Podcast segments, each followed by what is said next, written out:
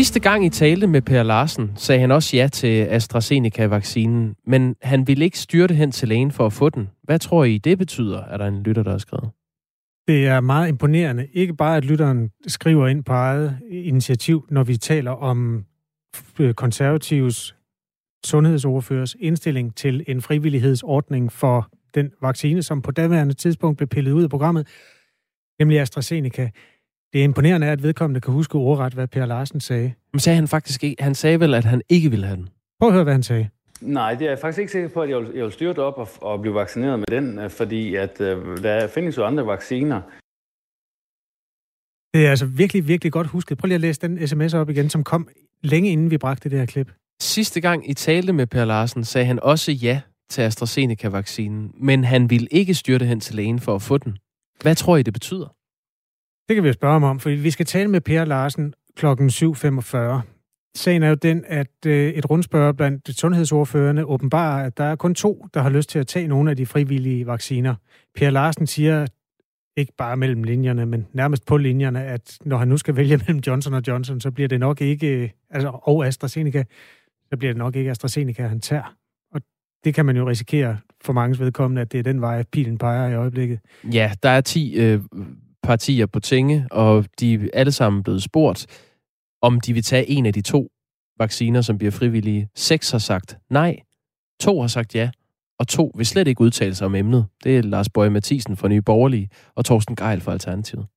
Megafon har lavet en øh, meningsmåling for TV2 og spurgt øh, rigtige mennesker ude i virkeligheden, om de har lyst til at tage den ene, den anden eller ingen af de frivillige vacciner. Øh, Johnson Johnson, der siger en tredjedel af de adspurgte, at det kunne de godt finde på.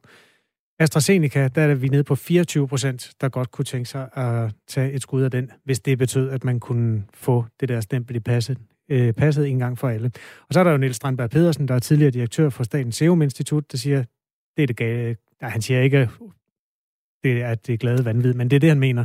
Han øh, siger faktisk, øh, nu skal jeg finde ham her, øh, 0 vil have reddet livet på grund af vaccinen. Så siger han, det er den sundhedsmæssige konsekvens af at give den her vaccine. Og øh, faktisk så går han ind og siger, at princippet for lægemidler er, og det gælder i særlig høj grad for vacciner, at de ikke må skade mere, end de gavner. Og det mener han er tilfældet med de her vacciner. Hvis man stikker 600.000 med AstraZeneca, så vil 15 få svære blodpropper, og 5 vil dø. Og det er formentlig en aldersgruppe, hvor ingen vil dø af corona.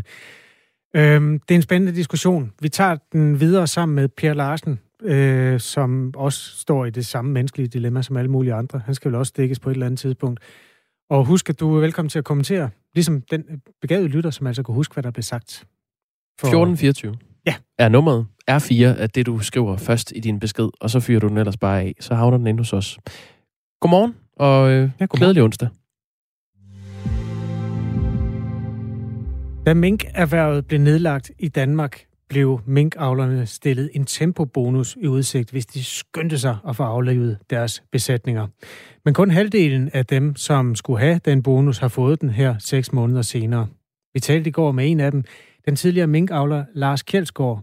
Han er i dag blevet en slagter, men han fortalte om den der tempobonus, som han jo havde gjort sig fortjent til. Altså, jeg er helt med på, at ting tager tid, men, men jeg synes bare, at tempobonus, det får en, en, en anden klang i mine ører efterhånden, for nu er der gået seks måneder. Tage Pedersen er formand for de danske minkavlere. Godmorgen til dig. Godmorgen. Hvad er din oplevelse af den her tempobonus? Er det det generelle billede, at øh, den ikke kommer så hurtigt endda? Ja, der er ikke nogen, der har fået den hurtigt. Der er nogen, der har fået den nu, men efter mange måneders ventetid. Så det, det er absolut utilfredsstillende. Hvad, hvad er din oplevelse af det? Øh, hvorfor har det været så svært? Jamen, det er jo dårligt politisk håndværk af, af, af regeringen, fordi at noget, noget, noget af lovgivningen var ikke på plads, så man kunne gå i gang, og da man endelig komme i gang, jamen, så, så er det alt for lang tid. Øh, det er helt uforståeligt. Altså, det er jo ganske simpelt. Statens egne folk har været rundt og tælle, hvor mange mængder der var på farmen, inden de blev aflevet. Og så skal afleveren have 30 kroner bestemt. Og så skal de overføres til en aflevens konto. Øh, længere er den ikke. Og det tager normalt ikke ret lang tid at lave den slags overførsel. Men indtil videre har godt halvdelen fået det, og det tager seks måneder. Og det, det duer ikke. Vi har altså Tage Pedersen med, formand for Danske Minkavlere, på en lidt ulden telefonforbindelse faktisk. Tage, jeg ved godt, det lyder måske lidt bøvet, men kan jeg lokke dig til lige at ryste telefonen lidt, gerne sådan over hovedet? Der er nogle gange, at det gør, at den kan fange signalet lidt bedre. Det prøver jeg. Perfekt. Imens skal jeg læse lidt fakta op. Altså, status på udbetalingerne fra staten til minkavlerne er som følger. 268 millioner kroner i tempobonus. Øh, der er budgetteret med cirka det dobbelte. Og så er der i øvrigt også øh, udbetalt øh, 3 kvart milliard kroner for skinnet på de dyr, der skulle aflives. Der regner man med, at det samlede beløb bliver 1 milliard, så der er man altså også kun øh, 3 kvart i mål med at udbetale. Hvornår havde du, øh, Tage Pedersen, regnet med, at minkavlerne skulle have fået deres penge? Hvis vi snakker kæmpe bonus, så er det en, en aftale, jeg lavede med daværende departementchef. Øh, det gjorde jeg lige først i november. Vi skulle have startet med at udføre opgaven med at aflive alle mængden 16. november. Det overholdt alle, og så havde jeg ikke forventet, at pengene de kom bare få dage efter. I hvert fald senest udgangen af måneden. Det er normalt, når man laver et stykke arbejde, at man så får løn, når måneden er gået. Så det er sådan set kun et almindeligt stykke arbejde, vi har. Så jeg havde en forventning om, at få dage eller uge, få uger efter, vil pengene i hvert fald være overført til samme laver. Hvad gør I for at få de penge? Det lyder jo som om, du har en vindersag. Nej, jeg har tabt, fordi vi har ikke fået pengene, så det er en tabersag. Så du går bare i seng og op, vi, eller hvad gør du nu? Vi, øh, vi har skubbet på og skubbet på over for, for myndighederne igennem måned, og der er blevet lovet og lovet, at nu skal det nok ske noget. Og det eneste, jeg ved nu, det er, at der er en tidsplan for, hvornår de sidste er udbetalt, og det er den første uge af juni, siger, man. Øhm, det er lang tid, det. Men det er ikke, fordi vi ikke er skubbet på. Vi er virkelig skubbet på.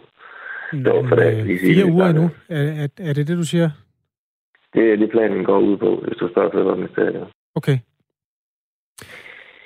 Fødevarestyrelsen siger, at det har taget tid, fordi øh, man vil være 100% sikker på, at man udbetaler det rigtige beløb.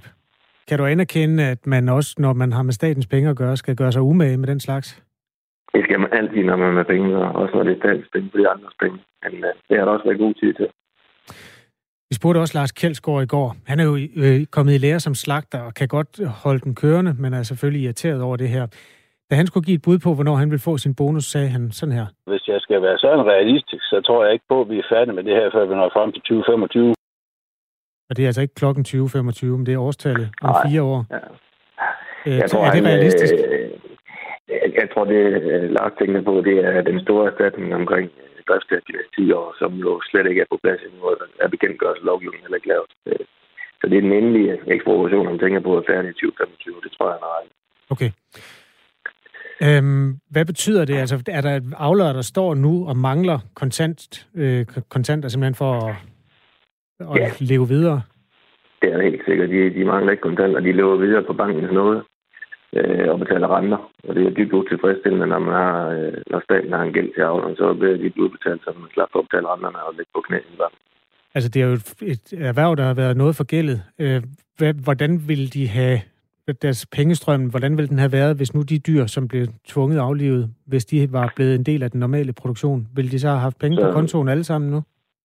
Ja, det ville de, fordi så har de haft mulighed for at sælge skindene til, til Copenhagen før, så de kunne få forskud på skindene. Hvis ikke de er blevet solgt, de, de blevet solgt, så de fået alle pengene måske. Okay. Og der har allerede været to auktioner, hvor alle er blevet solgt, så de, de kunne have været blevet solgt for pengene. Tage Pedersen, når du holder øje med markedet for mink, jeg går ud fra, at du stadig har et øje på den, øh, de internationale bevægelser der, øh, selvom Danmark ikke er en spiller i det marked mere. Hvordan hvad har det egentlig betydet noget for priserne på minkskin, at vi er en hel nation, der ikke har nogen øh, til salg længere? Ja, det har selvfølgelig haft lidt betydning, at, at der er færre skin, øh, men udover det, så har markedet bevæget sig kraftigt opad i de sidste 12 år øh, på vores hovedmarked i USA, Kina og Sydkorea, så priserne er steget eksplosivt. Okay. Tage Pedersen, altså formand for Minkavlerne. Tak fordi du var med i Radio 4 morgen. Velkommen. SMS'er i boksen på den her sag. Regeringens beslutning om aflivning af minkerhvervet og den efterfølgende behandling af avlerne og de døde mink er en gigantisk demokratisk skandale, som en kommende statsminister kommer til at undskylde for.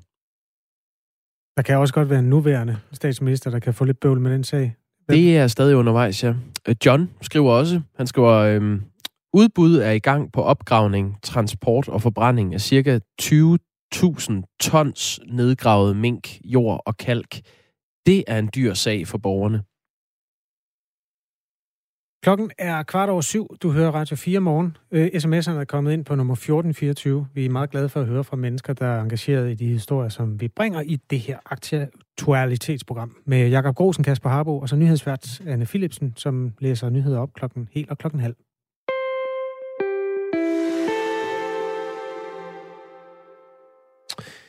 10 ud af 49 socialdemokrater i Folketinget har på øh, sociale medier delt og eller kommenteret på Nynnesas Larsens kronik i Jyllandsposten. Nynnesas Larsen. Efternavnet klinger bekendt, og det gør det, fordi hun er datter af tidligere gruppeformand for Socialdemokratiet, Henrik Sass Larsen. I kronikken øh, fortæller Nynne Sass Larsen om, hvordan mediedækningen af hendes far førte til mobning i skolegården. Og øh, det har startet en debat om, hvorvidt medierne skal tage hensyn til de pårørende, når der bliver gået til stålet, kan man måske sige, i den politiske journalistik. Blandt andet skriver øh, øh børne- og undervisningsminister Pernille rosenkrantz teil Hvilket mod, Nynne Sass Larsen. Tak for det. Stof til eftertanke for en chefredaktør eller to. Au, au, au. Tidligere fødevareminister og næstformand for Socialdemokratiet, øh, ja, apropos minkene, Mogens Jensen, skriver, Modige og vigtige ord for Nynnesas Larsen i dag. Det bør diskuteres øh, på alle, men særligt tabloidavisernes redaktioner, for det har ubærlige konsekvenser for børn og familier, når medierne er i blodrus og går efter manden frem for bolden. Det er ordene fra Mogens Jensen. Lars Aslan Rasmussen er socialdemokrat og øh, blandt andet ligestillingsordfører, men i dag bare med i sin egenskab af socialdemokrat. Godmorgen til dig, Lars Aslan. Godmorgen. Deler du dine kollegaers kritik af de øh, tabloide medier? Ja, altså, øh, jeg tror, vi ser forskelligt på det. Det, det, det jeg tror, der er sådan en grundlæggende, det er, at jeg synes, det er svært at se øh, den video, der også er blevet lagt op af, af Nynnesas Larsen, uden at blive øh, berørt af det. Det har for mig ikke så meget at gøre med, at hun er socialdemokrat. Det er, at, at man kan jo se, at, at, øh, at, at det er noget, der har påvirket hende, øh, hende dybt. Og der tænker jeg bare, at der synes jeg, man man må sige, at der, der kan godt være noget selvrensagelse. Det betyder jo ikke, at man ikke skal gå, gå kritisk til hendes far eller, eller til alle andre, men, men jeg synes, det viser, at der også er nogle mennesker i den anden ende, som, som bliver berørt, når, når, når, når ens familiemedlemmer på den måde bliver, øh, bliver, bliver hængt ud. Men hvilken øh, selvrensagelse kalder det på, synes du? Nej, men jeg synes bare, man skal bare huske, det mennesker, øh, vi snakker om. Øh, altså, nu, nu er det ikke for kun at diskutere Henrik Sass Larsen, men der er jo politikere, jeg har jo kollegaer, altså Morten Messerschmidt, der bliver kaldt Morten Messerschmidt, konsekvent i Ekstrabladet, Henrik Sass Larsen blev på et tidspunkt kaldt for Pjekkesass. Altså, det er jo sådan noget, jeg tænker, hvad, hvad, altså, der, der sidder også nogle børn og, øh, og, og, og, og læser det her. Det gælder også på samme måde den politiske debat. Jeg, jeg tror, at jeg, jeg, det er også selv refleksion i forhold til, til mine kollegaer, hvordan omtaler vi nogle gange hinanden. Jeg, det, det er bare sådan efterlyser, det er, at, at, øh, at vi mennesker alle sammen, og, og, og folk har børn eller forældre eller sådan noget, som, som også læser medier, og det er bare det, jeg mener, man skal huske.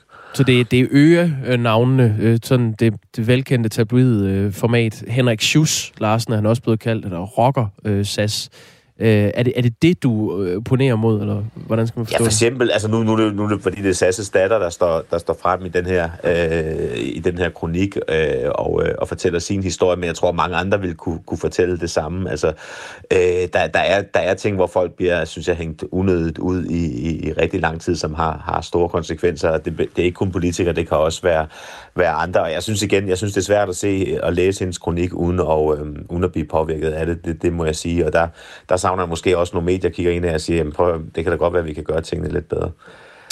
Øh, vores lytter Kenneth Fischer har skrevet, betyder det så, at man må gå hårdere til en politiker, der ikke har børn?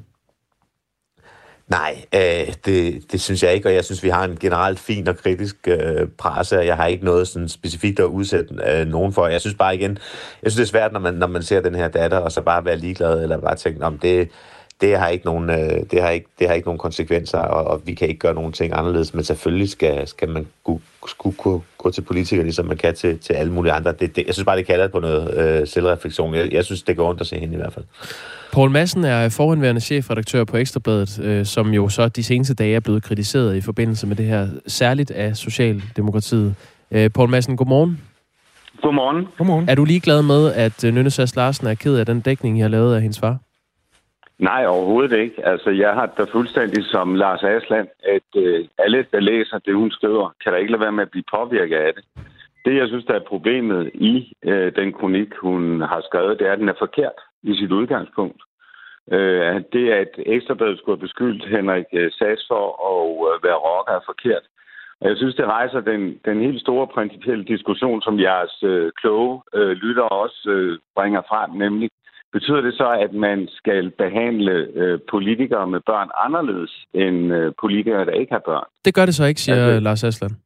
Nej, det siger han så, men jeg, jeg lytter også øh, imellem linjerne til det, han, han siger, fordi at den debat, vi har haft de seneste øh, dage, har jo sådan set handlet om, at det skal man så alligevel. Øh, fordi i SAS' tilfælde, der forfulgte vi jo sådan set en sag om, at han pjækkede, en sag om, at han var beruset øh, Øh, til et offentligt møde. Det er jo ting, som han kunne lade være med. Øh, og øh, så havde der måske heller ikke været et problem i forhold til hans datter, Øh, og den kritiske presse er jo nødt til, øh, om selvom du har øh, børn eller ej, at fortælle øh, det, der sker. Og der er ikke, jeg synes ikke på nogen måde, at Ekstrabladet har forfulgt Henrik Sass. Henrik Sass har sådan set, undskyld mig, ødelagt det for sig selv. Øh, og derfor bliver kronikken jo også sådan lidt, øh, lidt forfejlet. Ikke at hun ikke har oplevet et problem, Nynne. Det er jeg helt sikker på, hun har, har gjort. Men problemet er bare, at øh, Ekstrabladet har jo sådan set gjort det, som man skal som et kritisk medie, og, og forfølge en sag, hvor en politiker ikke passer sit arbejde. Kan Rockersas fortsætte i politik? Kommentarfest på Nationen efter nyheden om Socialdemokraternes Sas Larsen ikke skal være minister. Det er en rubrik, jeg har fundet det... ind på jeres side. Der er også en her, der hedder, her er Sas Larsens rockerstamtræ. Er der, Jamen, er der noget altså... af det, du fortryder, når du hører det i dag? Jamen altså, jeg har det sådan, at den, den, den reference, vi laver, er jo til, at øh, der var, undskyld mig, en voldsom debat øh, i sin tid om den her øh, påståede rockerrelation. Det er jo ikke øh, hverken Ekstrabladet eller BT eller andre medier, der ligesom bringer den sag øh, væsentligt frem. Det er jo sådan set, at Helle thorning Schmidt, statsministeren, øh, siger til Henrik Sass, du kan ikke blive minister på grund af den sag. Og selvfølgelig skal medier øh, dække den sag, og øh, den handler om at, at være rocker eller have en rockerrelation. Så derfor synes jeg sådan set ikke, ordet er forkert. Der er masser af andre ting i andre sager, øh, hvor man kan gå ind og sige, ja, var det nu rimeligt at bruge de ord, øh, vi brugte, øh, eller ej? Og det er jo selvfølgelig den løbende diskussion, man skal have. Men kunne man ikke, synes, man skal... Madsen, kunne man ikke dække den historie uden at kalde Henrik Sass Larsen for rockersas? Jamen, det er sådan set, hvis man, hvis man skal ligesom beskrive, hvad der foregår i et kommentarfelt, så skal man også beskrive det, der bliver sagt, eller også skal man lade være med at dække det. Og øh, vi har øh, besluttet os til, at vi ikke vil lade være med at dække, hvad det var, folks øh, holdning var. Og hvis man skal meget præcis sige, hvad det var, de skrev i kommentarfelterne. Det er jo ikke noget ekstra, der er skrevet på forsiden, det her. Det er noget, der er skrevet på Nationen. Øh, så skal man bruge de ord, som bliver brugt der. Ellers synes jeg sådan set, at man, øh, man ikke passer sit arbejde. Vi havde øh, nuværende chefredaktør på Ekstrabladet, Christoffer Eriksen, med i går. Han sagde faktisk, at han fortrød det. Når han hørte den her Karokkersas fortsætte i politik, så synes han, at det skulle være tydeligere deklareret, at det her det ikke var noget Ekstrabladet sagde, men det var noget brugerne på Nationen sagde. Kan du følge ham i det?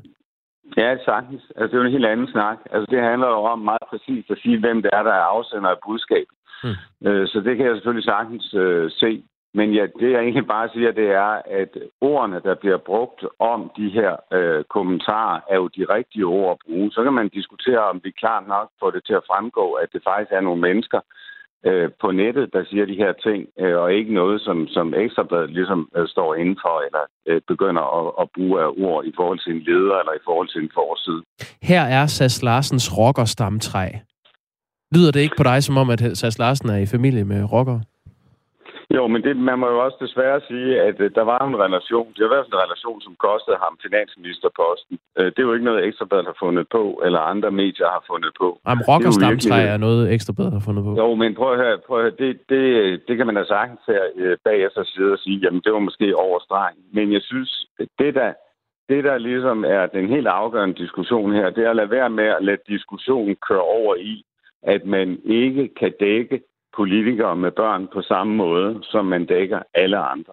Ekstrabladet har et sprogbrug og skal have et sprogbrug, som er øh, til kanten, nogle gange desværre også over.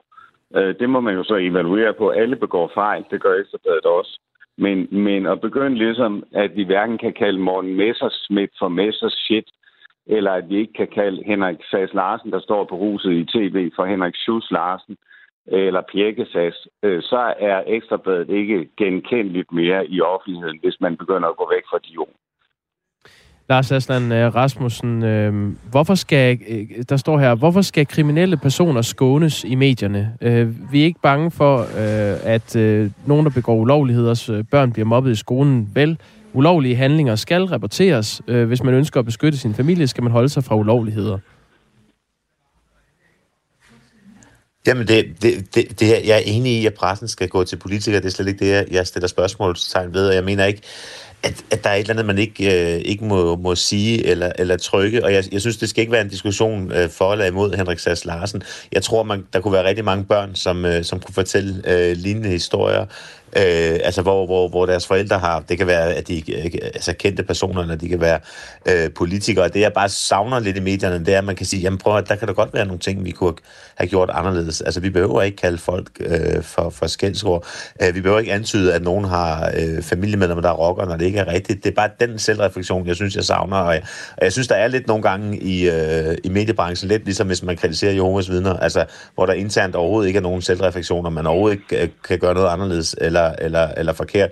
Og det, det synes jeg er ærgerligt, fordi vi begår alle sammen øh, fejl. Og jeg, igen, altså selvfølgelig kan man gå lige så hårdt til politikere, som har børn, eller som, som ikke har børn. Jeg, jeg synes bare, man skal anerkende, at der også er... Øh, der er også nogen, som, som bliver påvirket, og det er jo helt tydeligt i det her tilfælde, og jeg, jeg må være ærlig at sige, jeg tror ikke, hun er den eneste.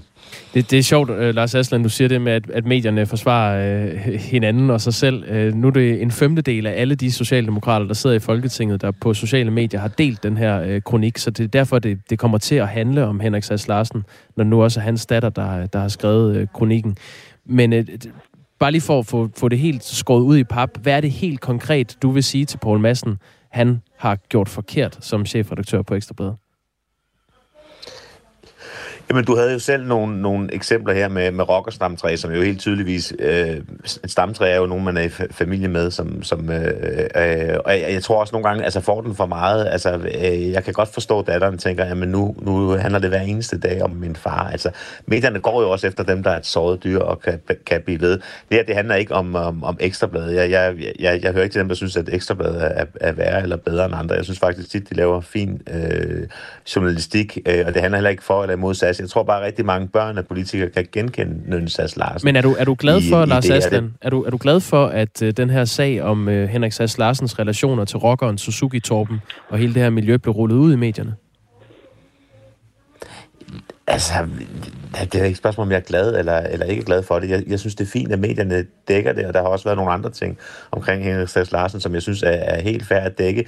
Jeg savner bare, at man har noget selvreflektion og siger, men har det været nødvendigt så meget og, og så længe? Har, har det, det ordvalg, man, man, man, man bruger, været, været øh, nødvendigt? Og igen, for mig handler det ikke om, mm for eller imod Henrik Sass Larsen. Det kan godt være, at den journalistik, der har været, har været, har været, øh, har været fair nok. Jeg tror bare, det er et billede, rigtig mange børn af politikere øh, kan, kan genkende, at nogle gange får lidt for meget. Og jeg er med på Ekstrabladet, Ekstrabladet og BT og BT og så videre, men, men jeg synes ikke, man behøver at, øh, at altså, øh, gøre grin med folk på den måde med, med navne og sådan noget. Jeg tror sagtens, folk kan forstå pointen alligevel. Øh, det har vi faktisk, der er en lytter, der skriver her, det er, det er til dig, øh, Paul Madsen, altså forhenværende chefredaktør på øh, Ekstrabladet. Mener Paul Madsen virkelig, at Ekstrabladet ikke har en eksistensberettigelse, med mindre de bruger øgenavne? Selvfølgelig har Ekstrabladet en eksistensberettigelse. Det vil vise i Henrik Sass sag i den grad. Ved så I kunne godt have gjort det uden at, at bruge øgenavne? Så Jamen, kunne I godt det, det gør vi jo heller ikke øh, i alle sager. Der er bare nogle gange det med øgenavn. De sætter tingene på spidsen, så man forstår tingene lidt bedre. Og det er måske nu det der stridens der... kerne. Skulle I lade være med det? Nej, vi skulle ikke lade være med at bruge øgenavn. Det ville være øh, fuldstændigt øh, ude i hampen, hvis vi gjorde det. Fordi øh, alle medier i Danmark skal ikke ligne hinanden. Hvis vi gjorde det, og alle sammen var lige så borgerlam, undskyld, øh, som, som de fleste medier er, øh, så tror jeg, at danskerne vil blive kede af det. Der, hvor problemstillingen ligger her, det er jo selvfølgelig, at alle skal have en selvreflektion. Det skal politikere også. Jeg synes, den selvreflektion, der skulle være i Socialdemokratiet, det var, hvorfor er der, øh, at hver fjerde medlem af Folketingsskolen hopper med på en kronik, som i sit udgangspunkt er forkert, øh, og siger, at nu skal medierne lave en selvreflektion. Hvad med at starte med, med jer selv, øh, og begynde at sige, hvad er det egentlig også for et sprog, vi bruger over for hinanden? Jeg har i her til morgen uh, retweetet et uh, tweet fra en helt almindelig dansker, som skriver, det er jo mærkeligt at se øh, folk gå så meget op i det her ting. Hvordan er det, vi omtaler øh, indvandrere? Hvordan er det, vi omtaler flygtninge? Hvordan er det, vi omtaler folk øh, på sociale ydelser, altså børnene dem? Måske skulle man også begynde at tænke en lille smule på det. Det bliver det sidste ord, øh, vi presser en nyhedsudsendelse. Poul Madsen, øh, tak fordi du var med. Selv tak. Forhenværende chefredaktør på Ekstrabladet, og Lars Aslan Rasmussen, øh, socialdemokrat og ligestillingsordfører. Tak fordi du var med. Selv tak. Nyheder med Anne Philipsen her på Radio 4 kommer nu. Klokken er halv otte.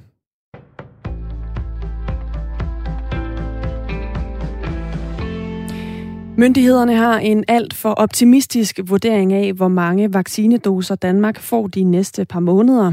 Sådan lyder vurderingen fra det britiske data- og analysefirma Affinity, der overvåger vaccineproduktionen globalt. Ifølge analysefirmaet så vil Danmark først færdig, have færdigvaccineret den voksne del af befolkningen i slutningen af november måned. Man forventer forsinkelsen, fordi Danmark har fjernet vaccinerne fra både AstraZeneca og Johnson Johnson. De danske myndigheder undervurderer effekten af at droppe Johnson Johnson-vaccinen og overestimerer, hvor meget andre producenter kan levere i de kommende måneder, sådan siger direktøren hos analysebyrået Affinity Rasmus Bæk Hansen. Også analytikere i Nordea og Danske Bank mener, at vaccineplanen er for optimistisk, og at den kan blive forsinket med op til 6 uger ekstra. Sten Dalsgaard, der er centerchef hos Sundhedsstyrelsen, understreger i et svar til politikken, at vaccinationskalenderen kun kan betragtes som en plan, når man kigger på den for maj måned. Resten af kalenderen bør betragtes som en prognose, skriver han i sit svar. Og vi bliver lige ved vaccinesnakken, for flere af de danske atleter, der skal kæmpe ved OL i Tokyo til sommer, er klar til at tage en af de skrottede coronavacciner. Det viser en rundspørg, som TV2 Sporten har lavet blandt 18 danske atleter. I den svarer 9 ja til at tage imod en af de skrottede vacciner. Fire svarer ved ikke, mens fem siger nej tak.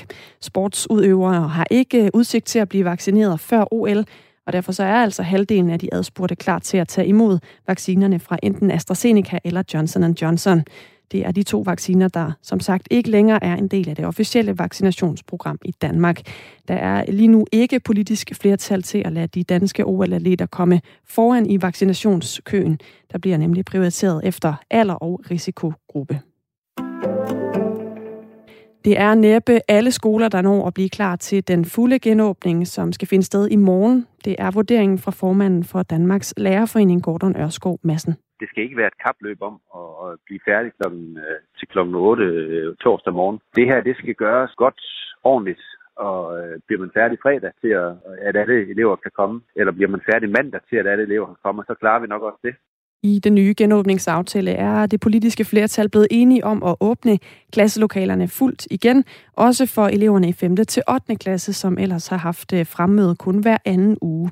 Men ifølge Gordon Ørskov Madsen, så kan blandt andet manglende plads på skolerne betyde, at det altså ikke er alle skoler, der når at blive klar til i morgen. For der er krav om ekstra plads for at sikre, at eleverne bliver holdt adskilt øh, klassevis, også når de har frikvarter for at undgå coronasmitte. Det skal ske sikkert og trygt for alle, og at øh, det jo så kan betyde, at man tager en ekstra dag for at blive klar, og så er det det, man gør. Tidligere premierminister Benjamin Netanyahus frist for at danne en ny regering i Israel er udløbet, og dermed så er det altså ikke lykkedes ham at få brudt med mere end to års politisk dødvande i Israel. Ved det seneste valg fik Benjamin Netanyahus højreorienterede parti Likud flest stemmer, men det er ikke lykkedes premierministeren at samle støtte nok fra andre partier til at kunne danne en ny regering. Israels øh, præsident og tidligere Likud-politiker Reuven Rivlin gav opgaven med at danne regeringen til Netanyahu efter valget, men eftersom han altså ikke er kommet frem til en løsning, så kan han nu overdrage opgaven til et andet parlamentsmedlem. Og hvis den næste heller ikke lykkes med opgaven, så kan Israel meget vel ende med at se frem mod sit femte valg på kun to år.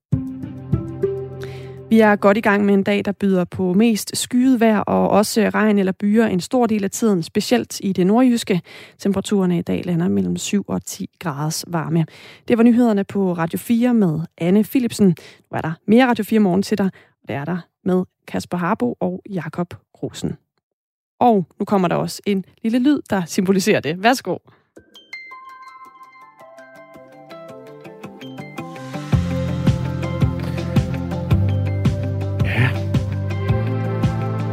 Jingle siger mere end 1000 ord. Det var også den lange, jeg fik sat på. Ja, det skal jeg love. Symboliserer alt det rigtige. Det er godt nok. Lidt musik. Tak skal du have. Anne Philipsen er øh, nyhedsvært og DJ her til morgen. Øh, Her i studiet er Kasper Harbo og Jakob Grosen. Henrik Sass Larsen, var det ikke ham, der ville trække os ud af menneskerettighederne? Man kan da ikke være for grov ved ham, skriver vores lytter Cowboy Frank. Søren fra Horsens skriver, øh, heldigvis har vi en presse, som kan få disse småkorrupte og selvglade politikere frem på forsiden. De skåner ikke deres modstandere. Det gode spørgsmål er jo stadigvæk det, som anne Sofie stillede til Poul Madsen, og som han øh, surfede lidt ud af programmet på, nemlig spørgsmålet om, hvorvidt man kan dække den type historier, uden at bruge øgenavne som øh, Rocker Sass og Messershit og alt sådan noget.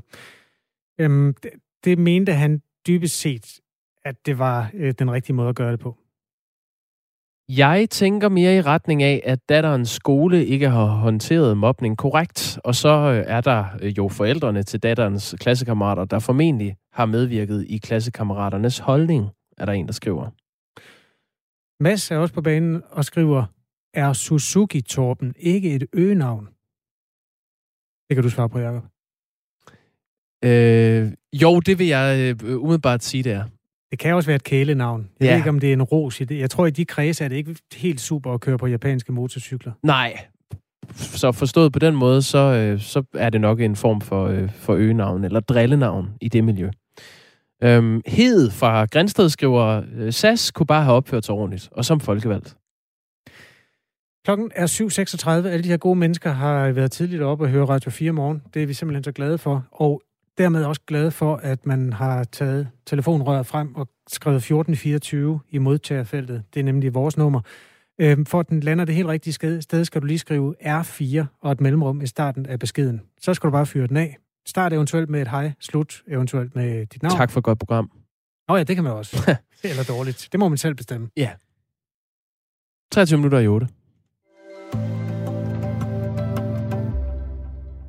kæmpe store batterier fulde af småsten kan blive et stort skridt på vejen i omstillingen fra sort energi til grøn energi, og der i den sidste ende med at redde vores jordklode. Et af de helt store problemer ved den grønne energi er, at solen jo ikke altid skinner, og vinden ikke altid blæser, når strømmen skal bruges. Og hvor er det så, man skal gemme den strøm, man har lavet? Det kan en stor mængde småsten i nogle kæmpe store ståltanke måske løse. Det første stenbatteri er nu på vej. Gorm Brun Andresen er lektor i Institut for Mekanik og Produktion ved Aarhus Universitet. Godmorgen. Godmorgen. Kan man simpelthen lave et batteri af en ståltank med nogle sten i? Både, både ja og nej, fordi når vi kalder det et batteri, så er det jo meget for at, at signalere til folk, at det er et lager til el, men faktisk så er det mere det, vi kalder et termisk øh, energilager.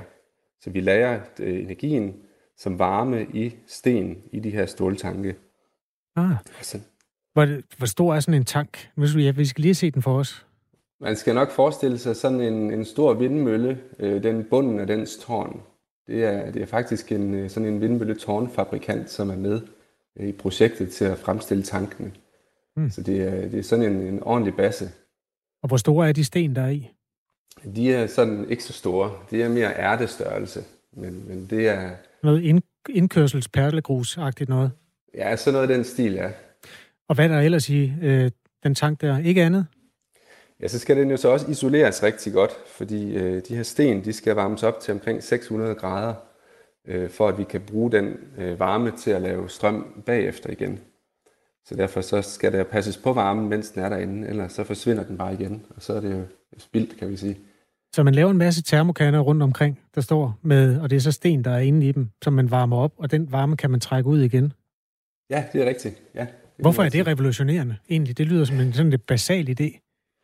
Det er også det, der er det smarte ved det, kan man sige, at øh, vi kigger ind i en fremtid, hvor hvis vi skal, hvis vi skal udnytte vind og sol øh, fuldstændig til at, at dække vores øh, elbehov, så bliver vi nødt til at lære strømmen, og det er rigtig dyrt at bruge de sådan klassiske løsninger, som for eksempel sådan et øh, lithium-ion-batteri, som vi hører meget om til vores telefoner eller elbiler. Så der er brug for nogle billigere løsninger, når vi skal op på så stor skala.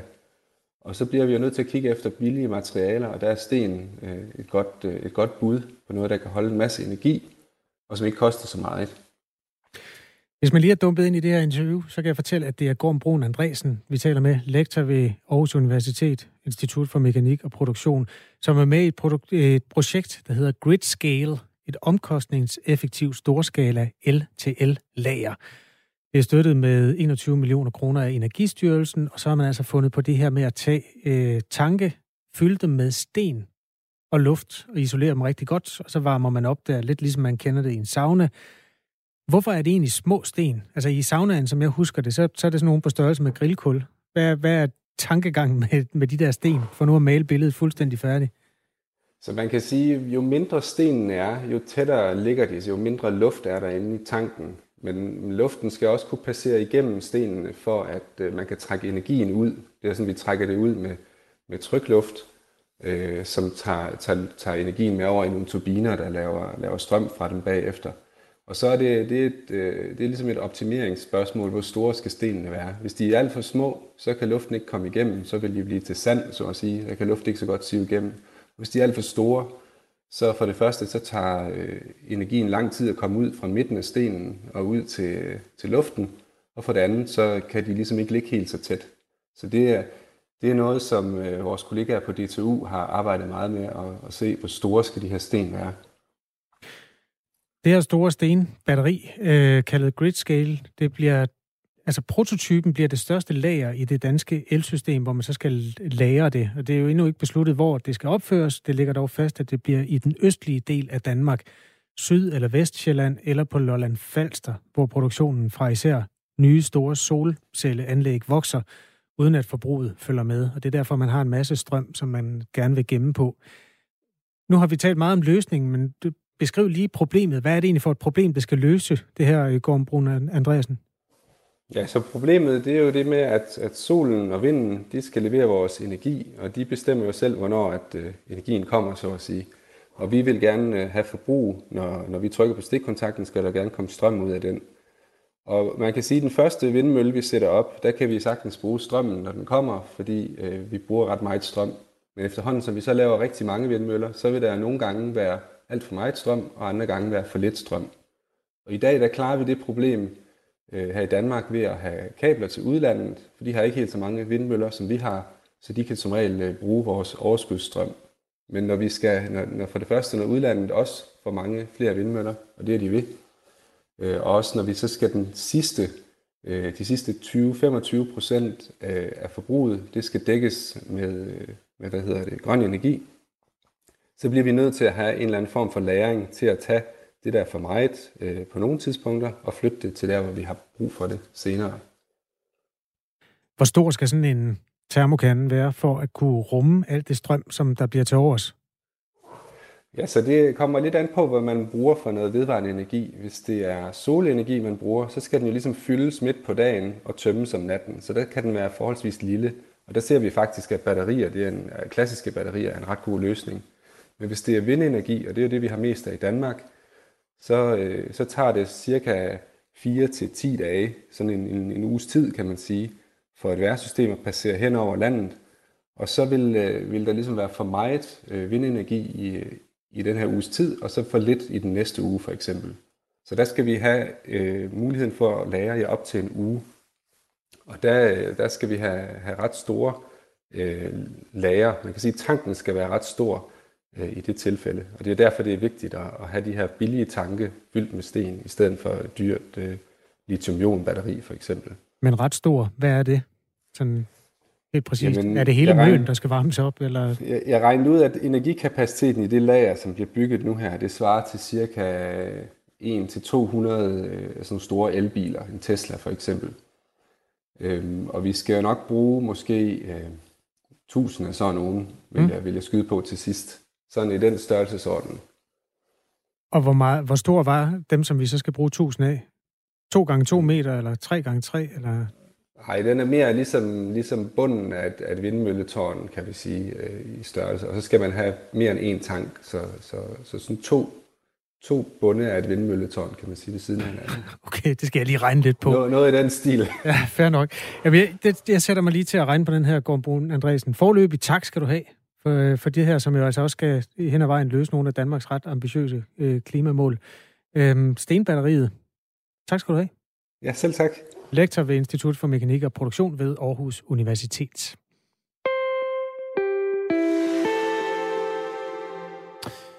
Ifølge Sundhedsstyrelsen vil alle voksne danskere i Danmark være, øh, være vaccineret i den uge, der slutter den 22. august.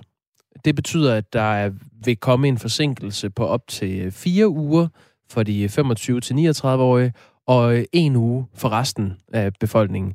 Det har Sundhedsstyrelsen skrevet i en pressemeddelelse, og det kommer jo i kølvandet på, at Danmark har besluttet at fjerne vaccinerne fra både AstraZeneca og Johnson og Johnson fra det officielle vaccinationsprogram, og det bliver så gjort til en frivillig ordning i stedet for.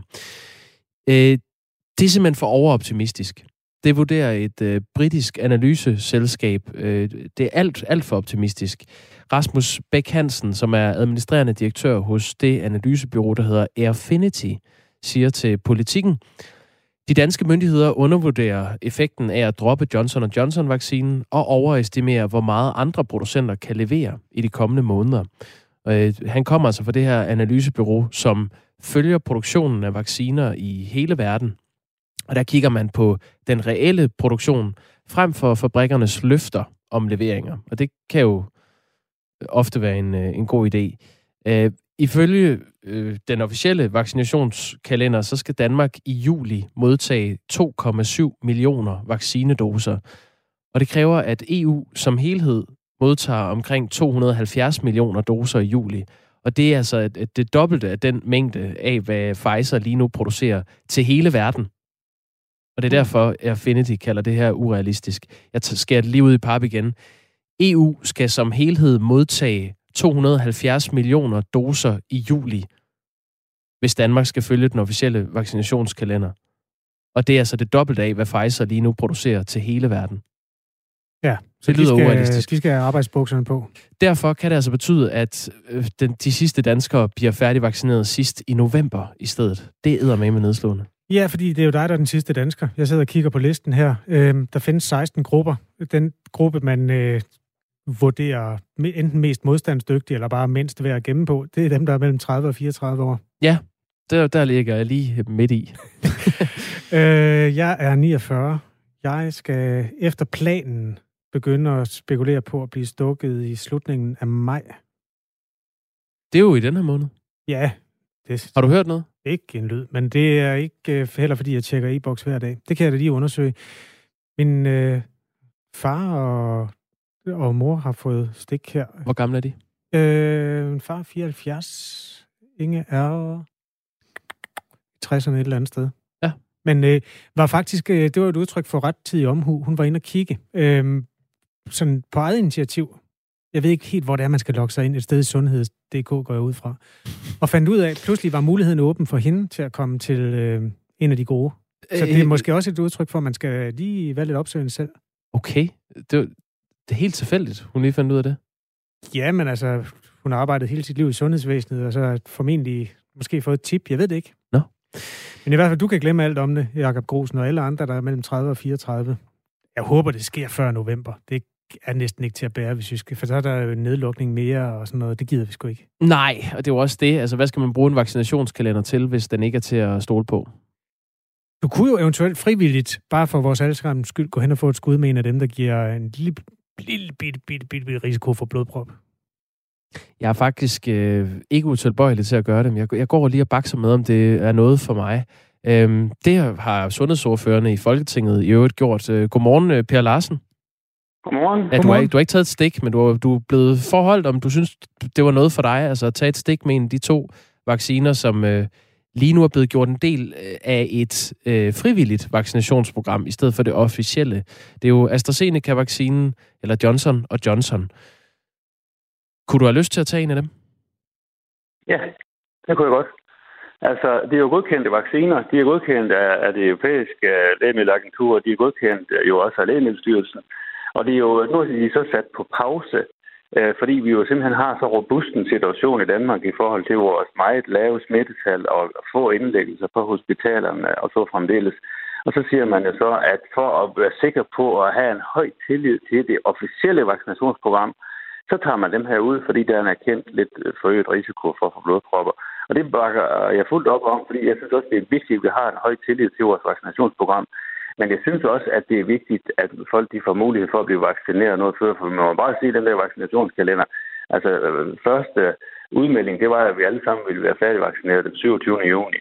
Nu er det så skrevet til slut august, og, øh, ja, og så er der faktisk blevet ting om, at det kan gå øh, endnu værre, som I også har omtalt. Så jeg synes, det er væsentligt, at der er mulighed for, at man frivilligt kan lade sig øh, vaccinere med en af de to vacciner. Jeg læste lige, at øh, Johnson Johnson, øh, risikoen der er på niveau med at, at dø af bistik. Har du høj tillid til Johnson Johnson og AstraZeneca-vaccinerne? Jamen, det har jeg. Jeg synes ikke, altså, øh, at øh, der er jo en risiko øh, forbundet med det, og øh, ja, det er der også i forhold til så mange andre ting. Altså, øh, risikoen for kvinder, der tager p-piller, er jo væsentligt højere, øh, sådan som jeg læser det. Og øh, Johnson Johnson eksempelvis, øh, jeg kunne se, der var, var vaccineret over 8 millioner, der er 15, der har der så har fået blodpropper, og hvis øh, et par stykker, som så desværre døde af det. Men vi er jo nede i, så øh, vi, vi har jo flere nuller efter promilletegnet. Altså det, det er, vi er virkelig nede i, i en meget lav risiko. Vi havde dig med i programmet her for små tre uger siden, og der spurgte vi dig, om du ville tage AstraZeneca-vaccinen, hvis du blev tilbudt vaccinen som en frivillig uh, mulighed. Der sagde du uh, sådan her. Nej, det er jeg faktisk ikke sikker på, at jeg vil, jeg vil styre det op og, og blive vaccineret med den, øh, fordi at, uh, der findes jo andre vacciner. Hvad har ændret sig? Jamen, der har ændret sig det, at øh, vaccinationskalenderen er jo blevet rykket yderligere.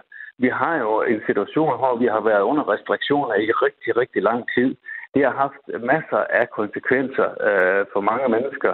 Og øh, jeg synes, at øh, det er væsentligt, at man nu har mulighed for at blive vaccineret. Der er rent faktisk også øh, nogen, som henvender sig, som, som jo har nogle sygdomme, som ikke er kommet ind i gruppe 5, som var den, som ligesom skulle samle op på dem, som havde øh, nogle luftvejssygdomme, eller øh, diabetes, eller var overvægtige, eller på anden måde havde en øget risiko. Øh, og der er stadigvæk nogen, som ikke er blevet vaccineret. Og der har man så lavet kalenderen om, så nu går det jo udelukkende efter alder. Og der kan jeg bare også fornemme, at der er nogle af dem, som gerne vil vaccineres så hurtigt som overhovedet muligt. Men hvorfor vil du ikke styre det op og få taget den her vaccine for tre uger siden, og nu vil du gerne? Jamen, det er heller ikke... Altså, jeg, jeg styrter ikke nogen steder hen, øh, fordi at, at så meget øh, haster det heller ikke for mig at blive vaccineret. Og nu er jeg så 55, så øh, hvis ellers at kalenderen den holder, så bliver jeg jo sådan set indbudt, før det her setup det rigtigt er trådt i kraft. Så det er så ikke sikkert, at det bliver aktuelt. Men hvis det er sådan, at det skrider yderligere, så øh, kan det nu godt være, at jeg øh, går hen og bliver vaccineret. Øh, det er ikke usandsynligt. Per Larsen, må jeg ikke spørge dig til et af de dilemmaer, som jeg selv har tænkt over?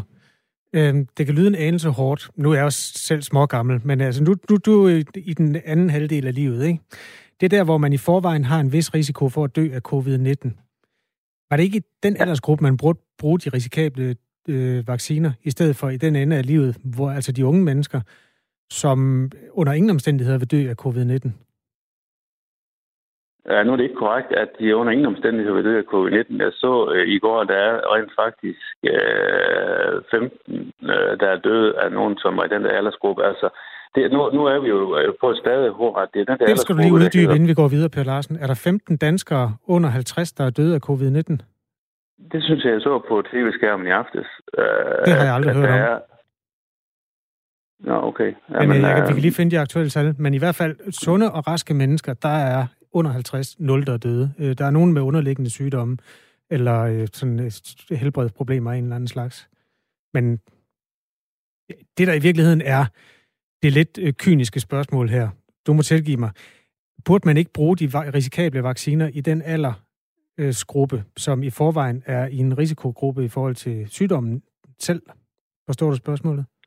Jo, øh, helt klart. Altså, hvis det var sådan, hvis vi stod med en uvaccineret befolkning, så kunne man godt lave den der opdeling og så sige, okay, vi har nogen her, hvor at de egner sig måske bedst til nogen, som er, er i en højere alder. Øh, men nu er de jo efterhånden vaccineret. Altså, nu har vi en yngre gruppe tilbage, og så er det jo øh, op til folk selv. Altså, det er jo, et, det er jo frivilligt, om man i det hele taget vil vaccineres. Så kan man følge programmet, øh, som er øh, lagt af Sundhedsstyrelsen, med de vacciner, som man jo så kan have maksimal høj tillid til, Og det er ganske glimrende. Det kan så trække ud. Det, der er hænger om, at det måske kan gå helt til november. Og så har vi det her med, med de vacciner, som er godkendte vacciner, som bruges til millioner af mennesker verden over, hvor der er, vi ved, der er 15 ud af 8 millioner vaccineret i USA, som har fået øh, bivirkninger af Johnson Johnson. Og det tilbud synes vi, at øh, befolkningen skal have. Og det er så bred enighed om i Folketinget, og det, det, det, jeg synes også, det er øh, en, en god valgmulighed. Altså, og hver gang der er nogen, der bliver vaccineret, så hjælper det jo også alle os andre. Altså, der er jo også dem, der taler om en tredje bølge i, i det tidlige efterår. Og hvis det er sådan, at vi kan få nogle flere vaccineret, så undgår vi givetvis nogle af de konsekvenser. Så jeg synes, det er, det er okay med sådan et tilbud. Vi taler altså med Per Larsen, som er sundhedsordfører hos Konservative, og faktisk ganske velorienteret. Du må undskylde, at jeg har tvivlet på dine tal. Du har faktisk ret i, at 15 mennesker under 50 er døde efter at være konstateret smittet med covid-19. Øhm, der er ikke nogen under 30, som er døde i Danmark med øh, covid-19, men der er øh, ja, 15 i alt, nogenlunde ja. jævnt fordelt på mænd og kvinder øh, som er døde efter. Og der gør man det op på den måde, at hvis de er testet positive inden for fire uger i forhold til øh, dødstidspunktet, så skriver man corona med på dødsattesten, selvom at det hyppigt er tale om mennesker med en anden sygdom også. Ja, og sådan er det, og sådan er det jo for, de, for, for rigtig mange af dem, som er døde af, af, med, med covid-19. Det er jo typisk, fordi de har haft nogle, nogle underliggende sygdomme, som har gjort, at de har, øh, er blevet hårdt ramt af covid. Nu står du så til at kunne øh, modtage enten en Pfizer eller en moderne øh, vaccine i løbet af den øh, næste måned, øh, Per Larsen, øh, på grund af den kategori, som, som du er i. Men når du, det er bare for at, at få det klare svar fra dig, øh, når du for tre uger siden sagde, at du ikke ville tage imod AstraZeneca-vaccinen, og i dag, tre uger efter, siger, at du gerne vil, vil du så ikke lige prøve at skære ud i pap, hvorfor du har ændret holdning til det spørgsmål? Jamen, det var fordi, at jeg ikke synes, at jeg selv stod og havde behov for at blive vaccineret. Og det har jeg sådan set heller ikke lige i dags dato, kan man sige. Fordi at, at øh, der er jo mangel på vacciner. Og jeg synes jo som udgangspunkt, at man skal vaccinere dem først, som har det største behov. Og dem findes der altså stadigvæk nogen af. Der er nogen, der har et inderligt ønske om at blive vaccineret. Fordi de ikke er kommet ind i en af de grupper, hvor at, at dem, som er, har underliggende sygdomme, de er Altså, som jeg siger, det er nogen måske med overvægt, nogen som har diabetes, eller nogen, som har nogle luftvejslidelser. Det kan også være nogle gigtpatienter. Der er rent faktisk masser af unge gigtpatienter, øh, som, som også øh, er i øget risiko. Og jeg synes, at vi skylder dem, at de også har, får, får muligheden nu for at blive vaccineret. Mm. Og, og, og der har jeg så bare den her, i forhold til min egen situation, at, at jeg har hele tiden sagt, at jeg, jeg står gade øh, sidst i rækken i forhold til dem, som har et ønske om at blive vaccineret, fordi de har nogle underliggende sygdomme. Jeg fejler ikke noget og tager ikke noget medicin eller på anden måde, så derfor øh, er det jo en afvejning. Hvis nu vi har haft øh, væsentligt flere vacciner, end dem vi har fået stillet til rådighed indtil nu, så havde vi jo stort set øh, været i gang med at blive vaccineret alle sammen. Så det, det var fordi, du mente, at der var flere vacciner for tre uger siden, end du forstår dig i dag? Nej, nej, øh, antallet af vacciner er jo sådan set minimeret, fordi man nu har taget både AstraZeneca og Johnson Johnson ud af programmet. Så derfor er det også, øh, at, at kalenderen den er blevet skubbet yderligere, ja. og der går endnu længere tid med at få befolkningen vaccineret færdig. Per Larsen er sundhedsordfører i øh, det konservative øh, Folkeparti. Tak fordi du var med. Ja, ved du, der skulle komme et spørgsmål, der lige hører hjemme her, Per Larsen. Du kan bare lige sige, hvis du ikke ved det, så er det fair nok. Men der er en, der spørger, hvad med regningen for de der 8 millioner gange Johnson Johnson, vi har købt? Hvem skal betale den? Altså, kan vi sælge den videre til samme pris? Har du styr på det?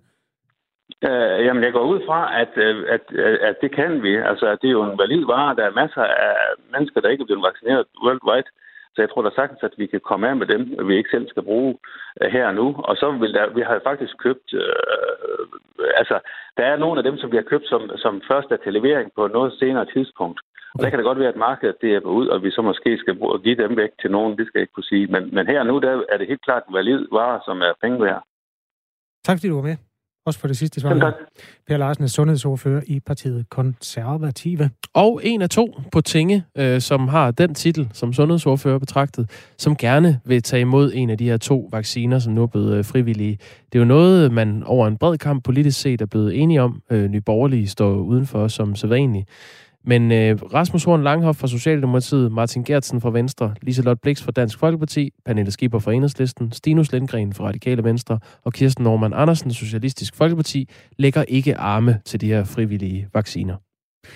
Den har givet mange sms'er, den her. Jeg synes, vi skal rydde op i dem efter øh, nyhederne, for ligesom at kunne gøre det ordentligt. Der er selvfølgelig stærke holdninger i det her felt. Der er også nogen, der spørger, hvad vi vil gøre, hvis vi fik den tilbudt. Jeg skal nok svare efter nyhederne. Og så er der mennesker, der også øh, retter sådan en form for kritik af, at man omtaler det her positivt, når det nu er øh, i visse tilfælde også er farligt. Vi skal nok tage dem alle sammen på den anden side af Anne Philipsens nyheder. Du lytter til Radio 4 morgen med Jakob Grosen og Kasper Harbo. Klokken er 8.